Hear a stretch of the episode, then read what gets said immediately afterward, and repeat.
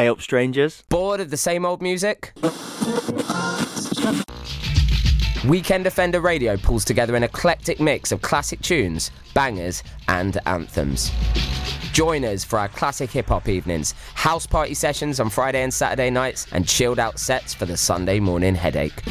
Last night a DJ saved my life from a broken heart. Hold it down, boy, your head's getting blurred. I know you can't stop thinking of her.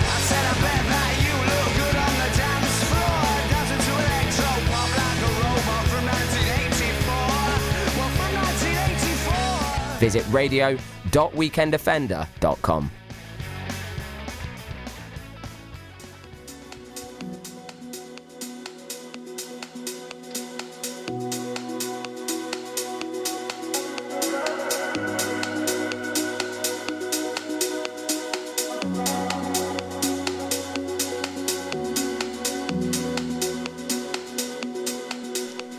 Welcome back to the Talk Derby to Me podcast.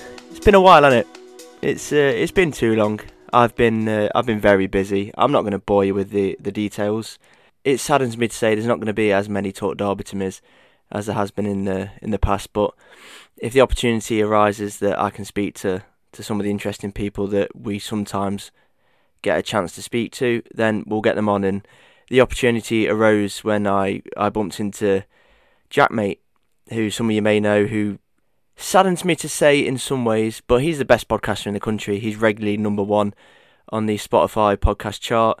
He's got a Spotify exclusive podcast uh, alongside uh, Stevie White, his his best mate, and uh, Robbie Knox, who's a, a friend of the podcast. And it was through Robbie Knox that I went to his famous FIFA tournament that he hosts once a year. A random afternoon, I, I was drawn out as USA, so went in fancy dress as Colonel Sanders shout out to Levy next door for the for the costume as ever. And um, I bumped into Jack Maate and we had a, a bit of a chat. Got on straight away and he was telling stories about how he basically blagged like his first few guests, DM'd Ricky Gervais, got Ricky Gervais on, that kind of gave him his, his lift and we were exchanging stories about how we get people on. And I said, Well Rio, a few beers deep, why don't you come on to talk Derby to me? So here he is, on talk Derby to me me, Blake Fallows, the worst podcaster in the country, speaking to Jack Maate, the best podcaster in the country. Enjoy.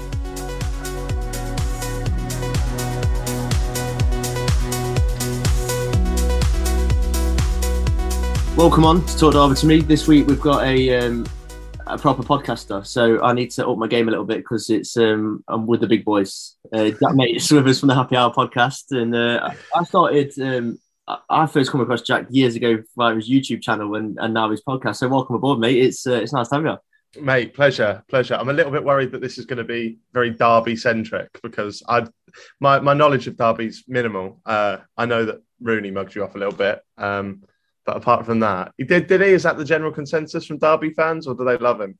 Uh, I think, uh, yeah, we had a good season, and he, he kind of went. It was all a bit of a mess, really. Yeah it's like sort of getting a girlfriend. You know you're punching above your weight, but she gives you the best year of your life, and then she sort of leaves you in the mud. You go back to your old sort yeah. of and now, one. now is at DC. It's like she's away traveling and looking at her Instagram. she's finding herself. She's yeah. on a travel. We're not moving on. Yeah, have you got a, have you got any links to Derby? Because when the Robbie's been on a few times, Robbie Knox, who you do the Happy Hour podcast with sometimes, and um, he once went to Matlock, which is about 15 miles from me, and that qualified him to come on to talk Derby to me. Oh, I have got a link. You know, I went to. I, I played football in Derby. Um, your, what's your, is your is your ground Pride Park? Pride Park, yeah. Yeah. Um, I didn't play there. I played just outside it on a little industrial estate. There's like a goals or like a power league or something. Do you yeah, know it?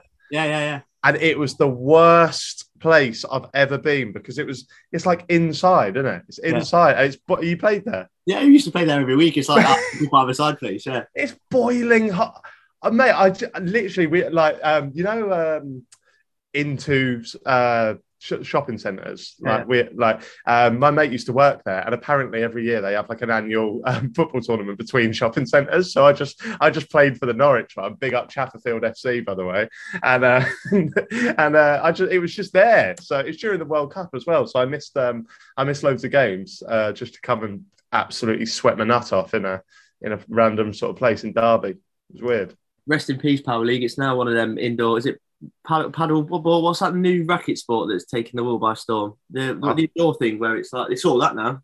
Is it? Yeah. Rest in peace. It was too. I mean, it was too up for football, so I think it's going to be too up for that sort of paddle bit as well. Yeah. Yeah. It's, yeah. It's a strange place, Derby, mate. You have to come up sometime and uh, I'll show you around. And I did. Um, I did a video where um, I went to every city in the UK in ten days, and we hit a golden ticket in each city. Like it's like a Willy Wonka type thing. And uh, Derby was on there as well. So we hid a ticket somewhere in Derby, but where exactly I can't remember. But yeah, I'd love to come up. So I, I, I was actually on the um, Talk Derby to me Twitter account earlier today, just seeing what you was all about. And I see uh, you've got the cheapest pint in the UK. Yeah. Love it. You're Love it. never seeing that. How much is it? Uh, they, they reckon. I mean, I don't know what it's based on because it's not that where I drink, but they reckon you can get the average pint's three pound. Is it? What's Is it? I, I don't see. I don't see what they've done. I don't know what how they've done. it. I think it was Lad Bible who've done the survey, but I don't know what it's based on. I don't know where the data's come from. Well, uh, the only place you can sort of get a pint cheaper than that is in Wetherspoons, isn't it? So if the average for Derby is three pounds, that means even your high end ones aren't going to be that much. So yeah, shout out Derby. Yeah, big up. Right. I um I came across you and, and followed you for a while, and it was through your YouTube content. It was, it was a bit edgier back in the day, wasn't it? It was a little bit just quit calling people out and stuff. And I thought this is a this is a bit of me. This because you're basically saying what I was thinking. How, how did it get started that you one day go right? I'm gonna I'm gonna make some YouTube videos. I started like I'm one of the- like the OGs really. Like I, I remember back in the day that, that I, there'll, there'll be some people out there that remember the likes of I don't know if you do Blake, but do you remember Charlie is so cool? Like, do you remember yeah. him? Do you? Yeah. Wow, Nerimon, like Tom Milsom. There was loads of like OG Crab Sticks was one that I liked. Like I started back when all these um oh the headphones have come out professional, innit? Um I started back in the day when when all these lads were doing it. Uh I was think I was 16 when I started. I think it was 2006, 2007. And um people used to just mug me off at school because I was doing weird videos. I was doing like 10 things you can do with a banana and stuff like that. So not not high end content by any stretch of the imagination. Um, and then yeah, um, and people would like I'd go to my sort of Sunday league football team and that people would mug me off and just take the piss because I was that weird. You know how everyone does YouTube now. Everyone like it's got a podcast. Everyone makes content, and so they should. Back then, I don't think many people were. So I was that kind of like weird person at school. Like we had a girl that barked in our school, and she drew, she drew on her vans like um, swastikas and stuff. Like she was a an absolute fruit loop. I was like the equivalent of her, not in terms of the sort of like far right ideology, but like just just being a bit of a nutter, really. Um, and then anyway, long story short, that weren't working out for a long time. Um, but I was a bit of a fanboy of YouTubers, and I, I'd go and watch. I'd go and um, I'd go to these like YouTuber meetups, and I'd be in awe of them. But the first thing they'd do when they come up to me is be like, "How many subscribers you've got? Uh, have you got? How much money you made?" And that kind of, that kind of killed my dream a little bit. I was like, "Oh, is that what we're? Is that what this is about?" So I decided that they were all pretentious assholes, and that I'd call them out for one reason or another. Um, and and that's how like my sort of villain arc began. And then I became the anti YouTuber, and uh, all the YouTubers that I once loved. Uh, I was calling cunts. I don't know if you can swear on it, but uh, you can believe like it. it. yeah, and then I just sort of made a made a name for myself and made a made a living um, calling people out. At the start, I think I I, I really. I, I was, was the dickhead, I think. Um, I was just calling people out for anything left, right, and centre when nobody's perfect anyway. Like I've got questionable old tweets and low, I've done, I've made mistakes as well. But as you get older and you get more mature, you learn that there are some things that should be called out, and there are some things that, like, if someone's selling a t-shirt for ten pound more than it should be, fuck it, that's on them. Yeah. Do you think Yeah. you need that extra that extra edge to be to stand out though? Jay could have just been a bit. Oh, they're, they're a little bit like Jay. You've got to be a bit extreme, haven't you, to stand out and get that that niche, haven't you? Yeah, I know. No, and and I definitely developed a kind of character like Uh, how, like on my Jackmate video. I think people know the real me now, or, or as much as I'm sort of like ninety five percent of me they know because of the podcast. Like it's one thing doing a ten minute video edited down. Like I'd, I'd record for like two hours and edit it down to ten minutes, and I'd put on this whole like wild, extravagant character. Whereas on the podcast each week, I speak for two, three, four, five hours every week. You can't put on an act that long. Like even Logan Paul or somebody like that couldn't put on an act for that long. So I think people do know the the real me, but I, I, I don't regret anything at all because, um, like you said, you do have to put on a bit of a bit. Uh, you have to be a bit wild. You have to you have to stick your head above the sort of parapet sort of thing. And and and um, that like even back then, I know I said that not everyone was doing it. It was still fucking load of people doing it. So you do still need to try and be a bit different. Uh, but I'm I'm so lucky that I have the audience I have now because I can just be myself, just be normal, and I haven't got to try and win anyone round. Was there a moment where you kind of thought like uh, I'm going to make a living from this, or this is like I'm onto something here? Like, can you remember like a video or a moment where you kind of thought, right, I'm I'm onto something here? I remember my first ever check from from ad, Google AdSense was um, sixty five pounds purely because you had to hit sixty pounds for them to bother paying you. Like that was the threshold, and um, I've never really had the best relationship with my mum, but I've always had a really good relationship with my dad. And I remember we had one computer in our house, and I got this sixty pound, and my mum was like, "Right now you're earning, you have to start paying me rent." But I was about sixteen. I was like, oh, "That's only 65 quid. I went to Top Man. I bought three different t-shirts. You remember them old ones with a different color collar and the Yeah, buttons? like the like ones. yeah, yeah, yeah. I went and bought them, and then she went, "What are you doing buying um buying these t-shirts?" And my dad went, "Well, he needs it. He's a proper YouTuber now. He needs to wear different clothes in every video." I thought that was lovely because he had my back from the start, and I really wasn't a proper YouTuber. I'd like done the bare minimum, but um, so I just kept plodding along, plodding along, making about sixty quid a month, sixty quid a month, um, and then when I eventually moved out. I kind of I was living in my uncle's box room, and my uncle's uh, got a few problems and that, but lo- lovely enough to keep me in. But his house wasn't the the nicest house in the world, and I was living in his little box room upstairs, and I was I I'd never say I was depressed because I think that's that's uh, that takes it away from people who actually are, are, are, are diagnosed with depression. But I was I was very sad, and I remember sort of like looking around, and I looked at my camera, and I looked at my computer, and I thought.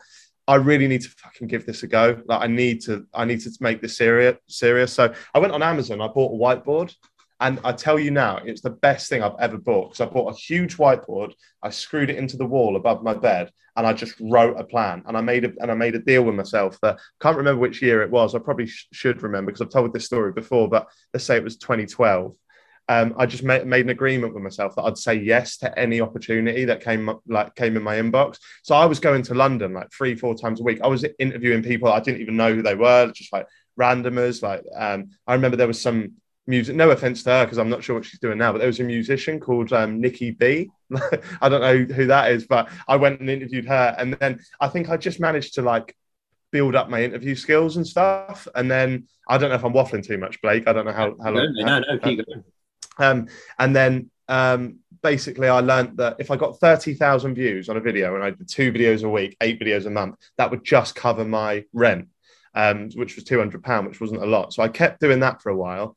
And then it all kind of like comes to a head when I uploaded a video and it got 5,000 views. And I thought, I can't be a YouTuber anymore. It's just not work. It's just not working. The very next day, I released a video um, slagging off Zoella's advent calendar. So for a little bit of context, she's a she was a very popular YouTuber back in the day, a beauty vlogger. She had a product uh, range in boots and stuff, and she brought out an advent calendar. It was only twelve doors. It was fifty pounds. I remember it. Classic. And- yeah, yeah, yeah, yeah. And I bought and I bought this calendar, and I was shitting myself, mate, because fifty pound on a video. I was like, I'm not making that. Like, I'm not, I'm not going to make that back. So I bought this fifty pound advent calendar. I absolutely ripped into it. I made like this comedy sketch. I was sat in the pub and I was saying to my mates, I was show, I showed them, and none of my mates like my videos. Like they they're all like, we don't want to see that shit, mate. You're not Jack, mate, to us. And uh, I get, I get this video out, and I'm like, do you reckon she could sue me for this, like defamation of product or character or whatever? And they went, yeah, probably. Don't post it. I was like, oh, all right then. Had three or four beers and I was feeling a little bit loose. And they went, oh, fuck it, post it. So I was like, all right, posted it. Woke up the next day, had 200,000 views. Next day, I had over a million. And my subscriber count went from like 100,000 that I'd built up over like five years to like 700,000 in the space of a couple of days. And me and my granddad were sat there at my at my uncle's house just watching the live subscriber count go up and up and up. And it sounds like an absolute cliche, but that's exactly how it happened. And um, that changed my life from then then then on. Because like I say, the, the previous video I struggled to hit 5k. and all the videos after that were getting two, three, four hundred thousand on every single one. So Hi guys, how you doing? It's Jack Maate here, and as you'll know, it's November, which means Christmas is just around the corner. And I don't know about you, but to me, Christmas means three things. The John Lewis advert is back on TV, the pigs in blankets are in the oven cooking. I can already smell them, and above all else, the exploitation of young children by their YouTube idols is in full. Today, guys, we are reviewing a brand new product just released by our friend Zoella. That's right, it's Zoella's colander. It's Zoella's calendar, which we were lucky enough to nick from Boots. Uh, Which we were lucky enough to buy from Boots. Now, I know a lot of people have been asking online, why the hell is this £50? Well, I think the question is, why isn't it 60? It's got 25 gifts in there. That means a new gift every single day of the month. Huh? 12 doors. It's got 12. It's got 12 doors. Then why the fuck is it 50 quid? Never look back. That's never it. look back. Yeah, that, that literally that that was it. And th- and and then I started to see a little dip in views again about four years ago, maybe like a year after that video, and that was when I decided to make the Happy Hour podcast, and that has elevated my sort of YouTube and online career to a to a whole new level that I could never foresee coming. How does that how does that come back then? Happy hour because uh, like you say, it's hard. Podcasts are like a bit like ourselves at the minute. Everyone's got one, haven't they? Um, yeah, But yeah. it's hard to make to have a niche and to stand out and stuff. So how did the idea of doing a podcast and, and how did it all come about to be where you are? I was talking about this um, on the podcast yesterday with Robbie Knox, actually, obviously our mutual friend. But um, it was weird because th- don't get me wrong, I didn't invent podcasts. They've been going on for years. Like we grew up listening to the um, Ricky Gervais XFM show and stuff. Like, and basically, I just wanted to copy copy that. And four or five years ago when I started, like you say, everyone's got a podcast now, but not not everyone had one then five years ago. Like there, you had your big ones. Like I think my dad wrote a porno was a big one back then, and there was like there was a few floating about, but not not to the level that we see it now, to the scale that we see it today. So I just texted my mate Stevie, who works who worked in Boots, and went, "Do you fancy doing a podcast?" And uh, he said, "Yeah, I've got Mondays off." So I went, "All right, I kind of know a studio in London." So we met up the following Monday. Chat. Originally, it was going to be a YouTube drama show because, like I said, my villain arc, I needed to really continue that. So I was going to call YouTubers out every every Monday, um, and we did that for about.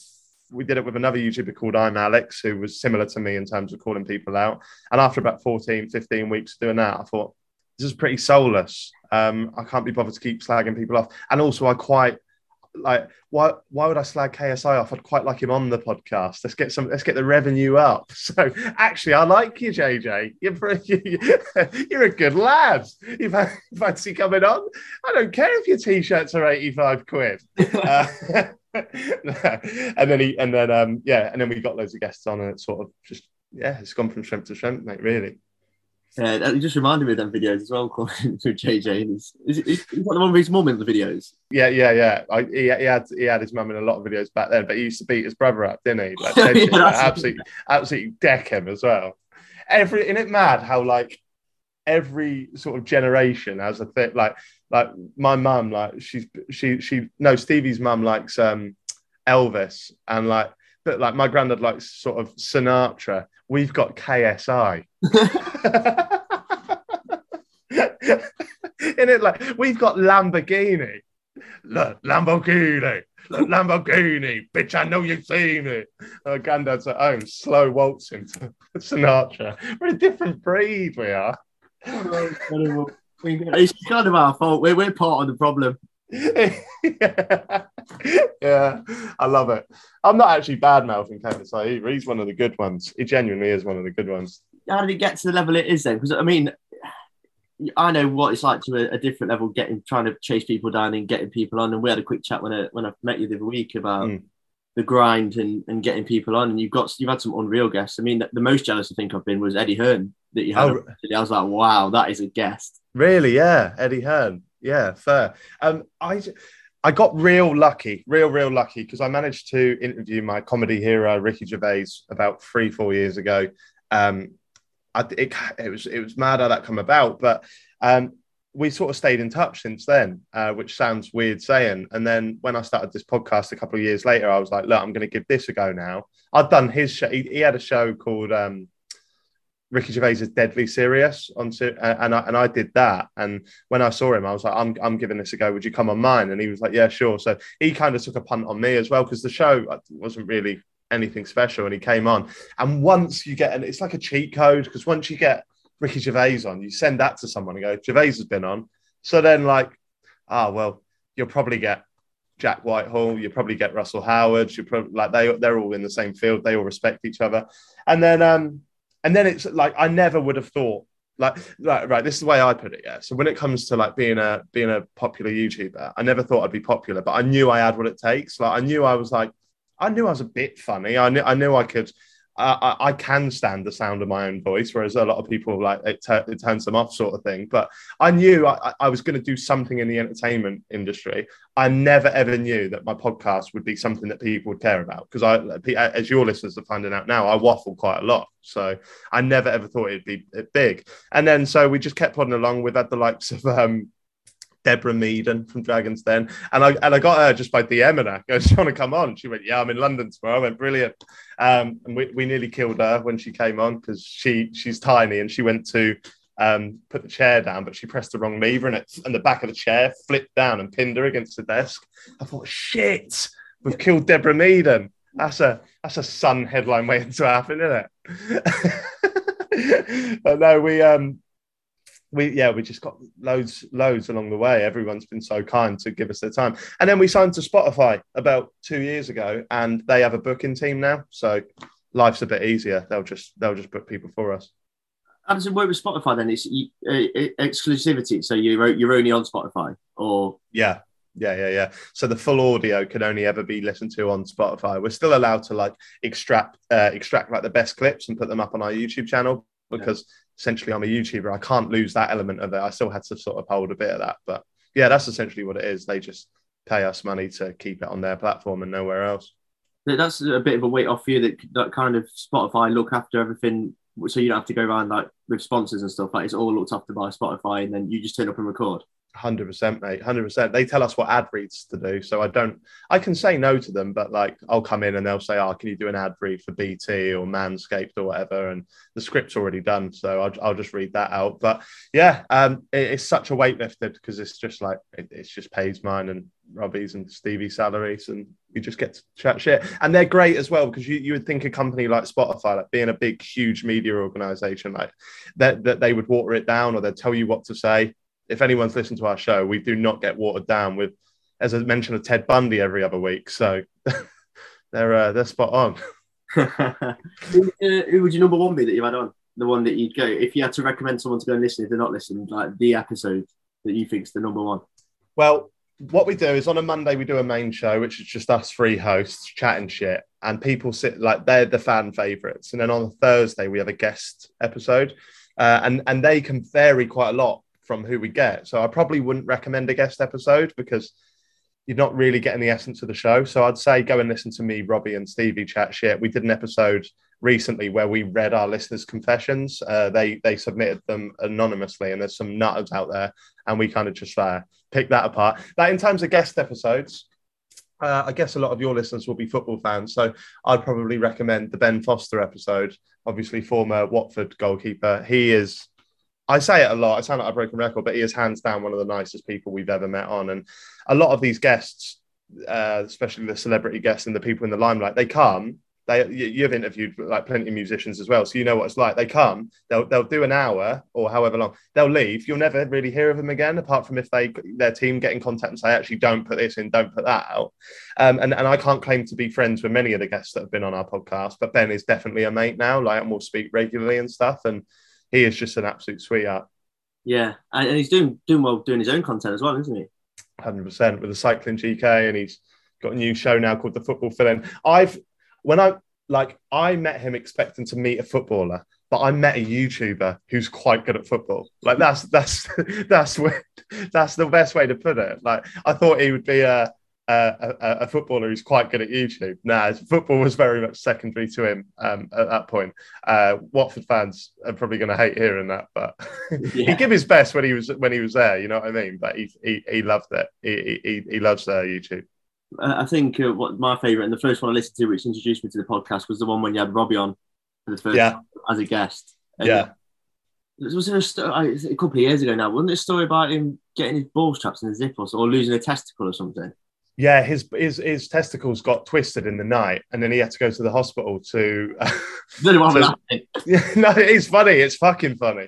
Like he, he he went to the hospital to try and get them untangled, and he he swears down this is true. He he was about to get like put to sleep or whatever, and then they were like, no, no, this is it. So he he went in for his consultation, and they were going Robbie Knox, blah blah blah blah, blah thirty five years old, whatever, and then they went extraction, and then he went, sorry, what? And then they went extraction. He went, well, that means that means taking the, the, testicles out, doesn't it? And then they went, yeah, and he went, no, no, no, no, no, no, no, you're you're not you're not twisting, you're untwisting them. And then when he went back in to be put to sleep, he heard he was going under, and he thought that he heard them go extraction. Obviously, he didn't. He was just on the on the hospital drugs or whatever. But he thought, imagine that you go in to get them untwisted, you wake up, and you've got gone. no.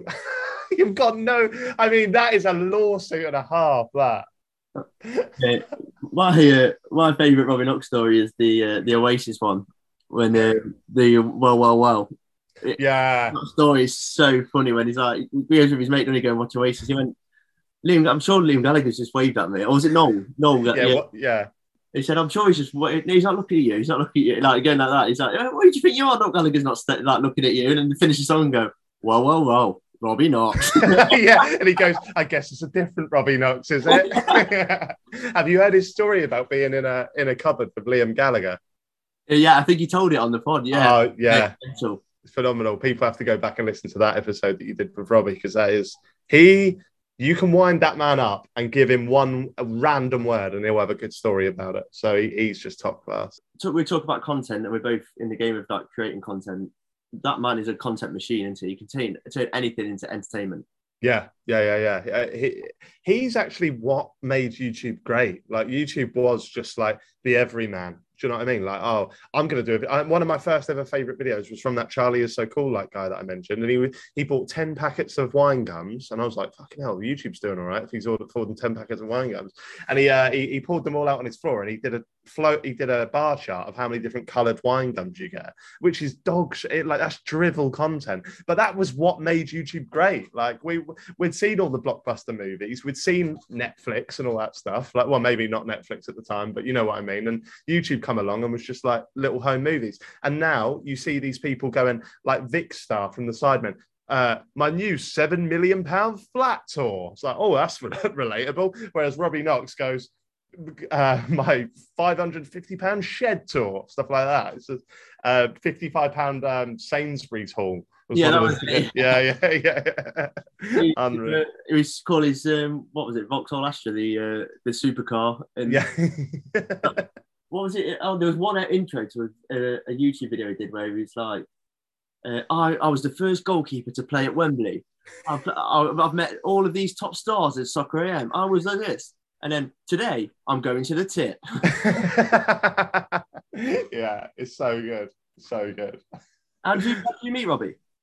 I was doing a cooking show, weirdly, and for Amoy soy sauce. And um, and he was on another team. He was on a he was on a completely uh, different team. And it was weird because I knew straight away I liked him. The, the testicle story was one of the first things he said to me when he came over. And then um, uh, and then at one point he was like, and like let's be honest, I think Robbie will be the first to say it. He's he, he was called Tramp on Soccer AM for a reason, right? He's got a certain look to him as Robbie, and he and he came over and um, he had. Uh, he he had long hair, he had a mustache, and he was like wearing these baggy clothes. And he got his phone out and he was like, Got a different phone case on my iPhone today. And I was like, Why? And he went, Just want the cameras to pick it up so they think I've got a bit of money. Like, just, so he's just got multiple phones. And then by the last episode, he was getting 20 pound notes and just hanging them out of his pockets subtly while we were chopping up onions and stuff. And I thought, I like this guy. It's absolutely pointless, but hilarious.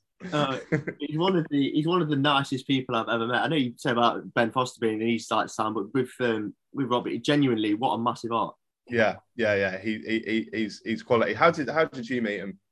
Um, I so this is a, a weird. I don't know if I've ever told the story. So he put an Instagram story up where he took um he like did a screenshot of something he was on Google, But the, Yeah. the other tab said how to um, how easy is a penis reduction or something like that. But it was like really small at the top. It's like, oh, how to get your penis reduced. yeah. I replied and put like laughing my head off, and he's like, "You're the only one who's noticed." So I got his attention then. And I was like, "That's brilliant, mate!" Like, brilliant. I said, "Do you want to come on my podcast?" He went, "Yeah, go on then." Oh, really? Yeah, and then um, I got chatting to him about what I did, and then he messaged me a few weeks later. He's like, "I've got some work in London if you fancy it. Like, come and do a day." And we filmed Wolford Sahar at like a JJB in London, and we've kept in touch ever since. So it was because he just put this, he did this like search, and uh, yeah. And I'd like, like clicked onto. it. He's like, "You're the only one who's noticed that." Like, I thought it was going to be hilarious. No one's noticed. It was like it's a bit random, really. That's quality. That's quality. What was you doing with Wilfred Zaha? Was it the goal of the month thing? No, it was um Carlin. Carlin. It was some of when Robbie was making his videos, like the corporate stuff, and Yeah. it was like we gave a kit to a local team, and Wilfred Zaha turned up to give him this kit or something like Oh, that. fair, fair, mate. It's crazy, isn't it? How like replying to a little Insta story can lead to just Yeah. anything. Yeah. if you knock on 99 doors, it'll be the hundredth one that opens, isn't it? Mm-hmm. Mm-hmm. Exactly that. Exactly that. If you slag off hundred people, it'll be the calendar that works. yeah. and then through that, and then through that one day, he messaged me when you got much work on. I went, no, not really. He said Tim Lovejoy was looking for a podcast producer. Oh wow. So Unreal. He proper looked after me. Yeah, that's quality, that mate. I love that. I love Robbie so much. Shout out Robbie Knox. I could do a whole episode on Robbie Knox, you know. Yeah, we yeah, favorite Robbie Knox stories. Yeah, unreal. How do you deal with with the other side of things? Obviously, when things go well, it's it's brilliant and stuff. But I, I get a few comments and stuff, and I'm not nowhere near the level that you are with listeners and viewers and stuff. So when you get abuse, was, have you learned to cope with that? I, I really I, I really have in terms of um in terms of like people just slagging me like at the moment I'm getting pelters for my new teeth. So I got um I got veneers I like noticed. I got got veneers like three four months ago, and eh, like people were absolutely giving me pelters. It's quite funny. It's it's quite it is quite funny. If I'm if I'm mentally in a good place, I can take it all day long. But sometimes I'm just not. So like the thing that hurts me, and, and I've said this before, but um, West Ham fans, not all of them, some of them are absolute legends, but um, a lot of West Ham fans hate me. Like they really can't they really can't stand me because last year in the Europa League, like I don't go to away games, right? And when people like there's this sort of gatekeeping that we have in football now, where if you don't go to every fucking game, then you're a plastic fan. Despite my dad putting a like West Ham beanie hat on me when I was three months old, and I cried my eyes out when I first went to Upton Park. Like I have them, I'm a, I'm I'm covered in West Ham tattoos, like, but that's not enough for some people because I don't go to away games. Despite London Stadium being an away game for me, because that's two and a half hours there, two and a half hours back. But anyway, um, I used to get a lot of stick when I'd go to the games, a lot of stick, um, and I put out a tweet in anger, which I think was justified. Like, like I, it, it was, it was, it was a stupid tweet. I put out a tweet say someone said you're not West Ham, and then I replied, and I got no, I got no, qualms repeating it now, although I don't believe it. But I said what because I'm not a skinhead wearing, uh, no skinhead Stone Island wearing uh, racist, right? Which is obviously horrible, and it's general uh, generalising a whole fan base.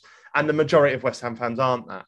But that was coming from a place of anger. I'd been going to the gut. I was able to get my dad a season ticket, right? Which we couldn't dream of when I was a kid in a council flat. Like, um, or living in my uncle's box room, trying to move beer cans out the way to get to my door. Like, so that meant a lot to me. And then going there and hearing people going, "Oh, look at you, you plastic cut." I was angry, and I put a tweet out. And I don't stand by those words today, but I stand by the sentiment of what I was what I was venting.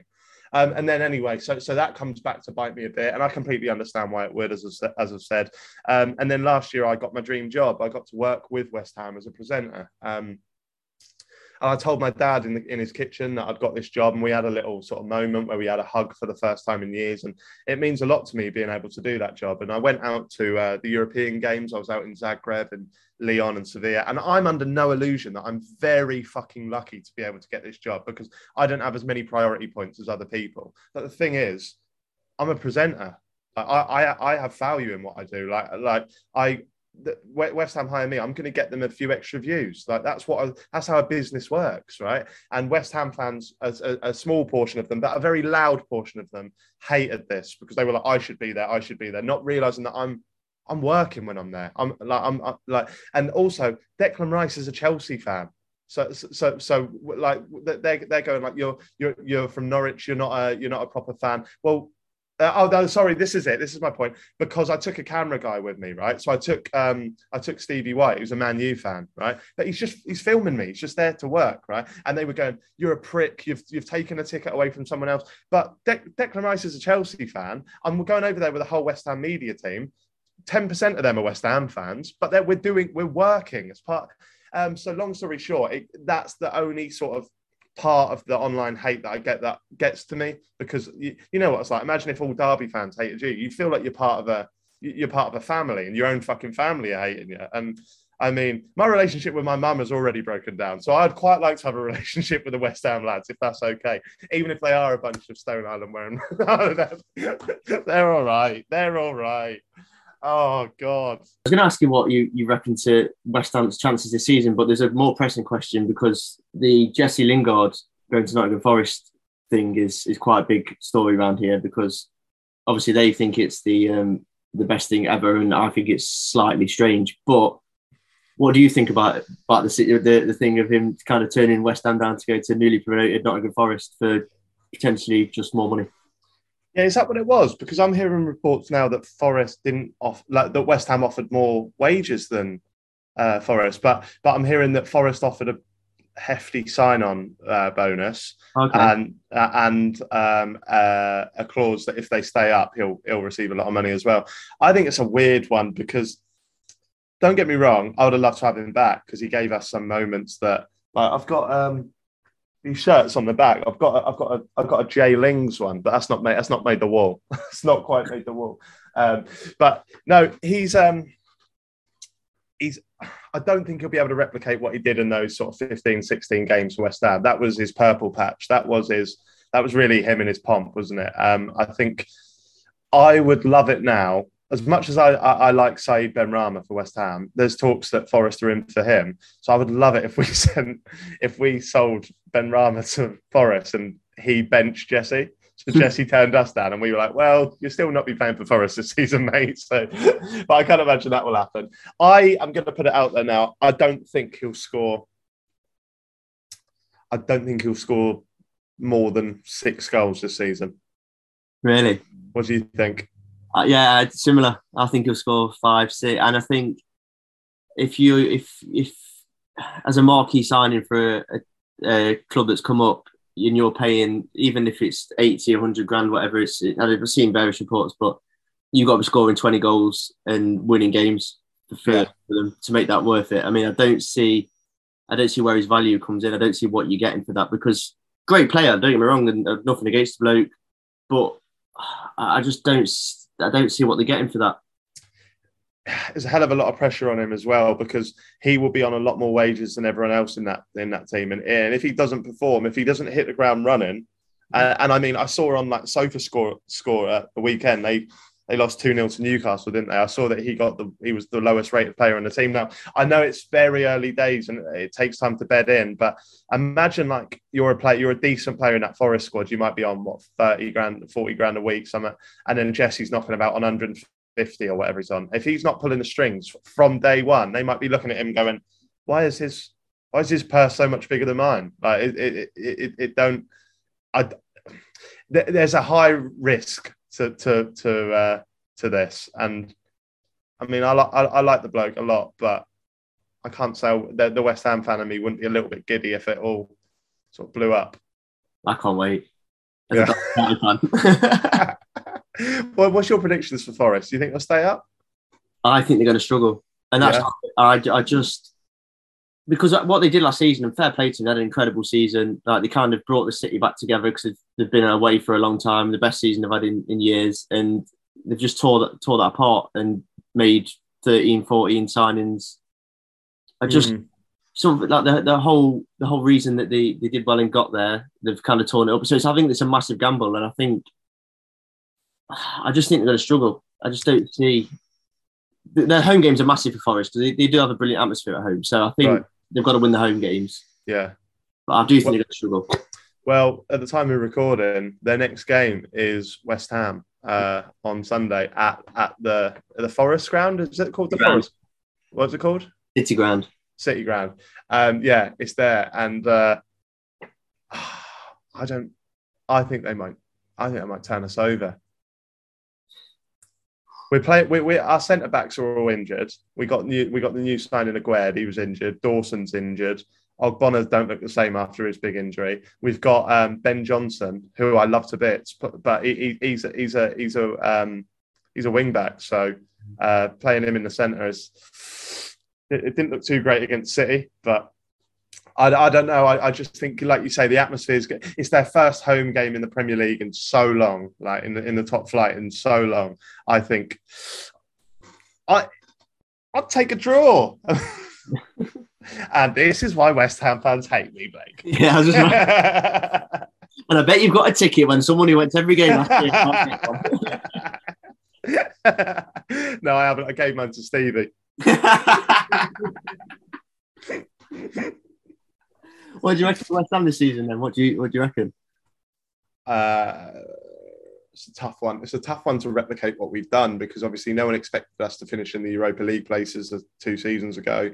Um, we was able to actually. A lot of people when they go and play, a lot of teams when they go and play on the Thursday night and go deep into a, like a um, European competition, they let their for, league form dip, and we definitely saw a bit of that at the end. But we still finished seventh, and we could have leapfrogged Man United on the last day. So the last two years have been decent. I don't think we'll quite see that again this year because we've seen a lot. Uh, uh, there's been a lot of changes. I actually do think it's going to be a huge difference around the club now. Mark Noble's gone. I was there yesterday interviewing some of the players um, at the training ground, and I, I was actually speaking to to one of the players, and I said, "What's it like now? Mark's gone?" And they went, "It's different."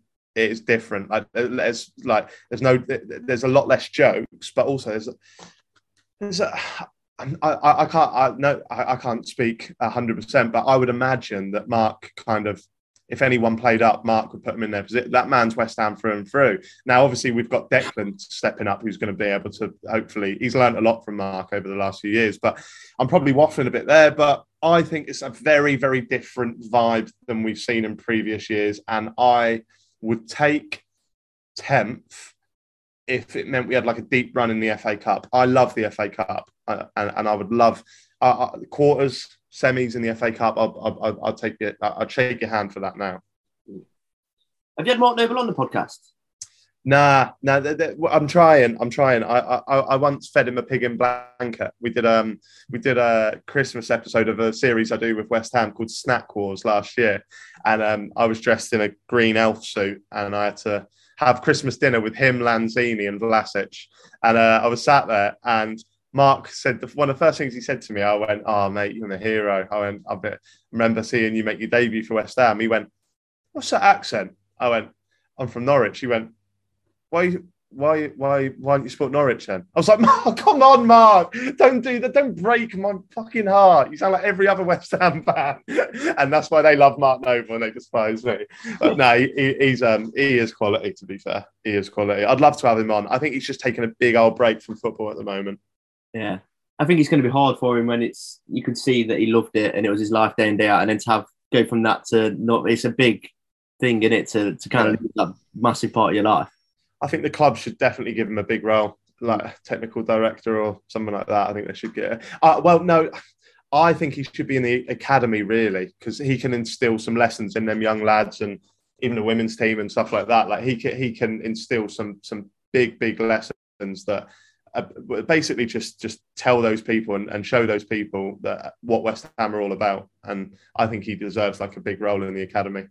He is proper West Ham for for You can see it from the outside. He's proper. Well, he's, He proper, he's proper West Ham.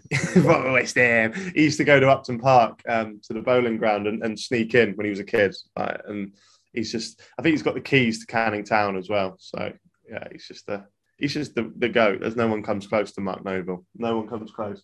How did you cope with the, the move from Upton Park to London Stadium? What did you think of that when it when it first happened? Obviously, I was the same as all the other fans. Really, I, I, I found the ground to be a bit soulless, um, and I think it's just hard with anything, and it change is always going to be the criticism's always going to be there when when you love something so much and that and that goes.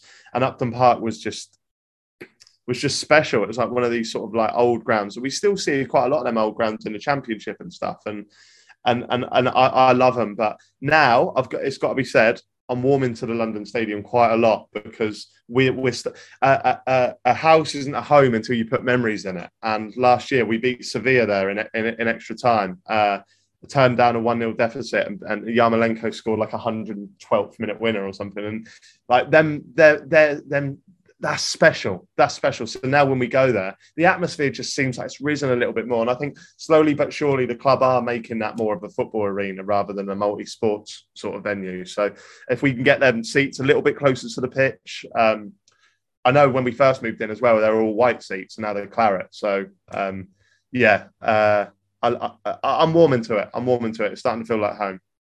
Uh, yeah, with that quote, then it's, it's like a wall transfer that like a, a, a middle-aged woman would have on the living room. home until you put memories in it. you live life. yeah, yeah. Seafood, eat it. oh, mummy. One o'clock. Wait, what's um? Have you got a plan for like career-wise? Have you got stuff like a, a list of what you want to achieve, or have you got things you want to tick off, a place you want to be in in a certain amount of time? I'm really just happy where I am, Blake. To be honest, I, am loving it. I never would have dreamt that I'd be here. I'd get to um, do what I do day to day for a living. So I, am super, super happy. Uh, I'm just going to keep plodding along, doing what I want to do. Um, I want to take Happy Hour on tour. I want to do stand up uh, because I, I, I, did stand up um, uh, this oh, what's the venue now? Clapham, Clapham Grand, I think yeah, it was yeah. at the Clapham Grand. Um, I, I, supported Max Fosh when he did um, when he did his show, and it was it was like three tiers full of people. I was I've never ever been so nervous for something in my life. Max was doing a full hour of comedy. I was just doing five minutes of just waffle, and I, and I was shitting myself. So I do want to go into that. I want to do stand up, uh, but overall, I just want to keep on doing exactly what I'm doing now and enjoying life. What's your career highlight? That's a fucking good question. That it's a good question. I can't ever look past that first ever interview with Ricky Gervais. That was something that I, I, I wanted my whole life, and, and it couldn't have gone any better, really. Um, and then the career highlight hitting a million subscribers was always a, a, a, goal, was always a metric I wanted to hit. And then I reckon now probably getting the Spotify deal and just being financially comfortable and getting to do what I love. So there's there's the top three, I'd say. I always ask this to, to people that, that make content. And Robbie Knox, um, when I first started this, uh, he gave me about like the best piece of advice I've ever had. And it was like, I said, what's, what's your advice for, for doing stuff like this? He was like, don't worry about numbers. Don't worry about what people like, any, how many people are viewing it. Just make it as good as you can each time and people will come. And I, I've, I've, I've got a little clip of it and I've watched it like all the, I watch it all the time. So mm. I always ask people like, what would your advice be for someone who's like got ideas, wants to make content, get something out there? Like, what's your one piece of advice to like a young content creator? I think that's spot on from Robbie. I really, I, I really do. I, have had times when I've been putting out content trying to make money, like at the forefront of my motivation, and it hasn't worked. And then when I make something that I genuinely love, and put my heart and soul into, people see that that shines through in the content. But to give you a slightly different answer, I would say consistency is everything. Like you're always going to put out what you consider to be the best anyway, right? But you need to constantly be pumping, putting it out, putting it out, putting it out because because of how many people there are, if you don't post for two weeks, someone might forget about you. And that might be the last time you ever come into their mind. Happy hours, two episodes every single week. You can't forget about us. We're, we're here, we're there. So consistency, consistency, be consistent. Incredible, mate. I really appreciate your time and, and coming on. It's been it's been great to chat and without like blowing smoke. Uh, I've followed your content for a long time, so it's it's great to actually to well, I met you the other week dressed as Colonel Sanders. Uh, which was um, was a bit mad, isn't it? That FIFA tournament. yeah, yeah, it was. It was a bit mad. We'll do it again next year if Robbie's kind enough to invite us. But um, yeah, it was a load of fun that mate. And yeah, thank you so much for having having me on the pod. Uh, great to chat with you. You were cracking me up the other day, um, just as uh, old Mr. Chicken. So yeah, that was that was top class. Nice one, mate. Yeah, cheers, mate. Speak to you soon. Nice one, mate. All the best.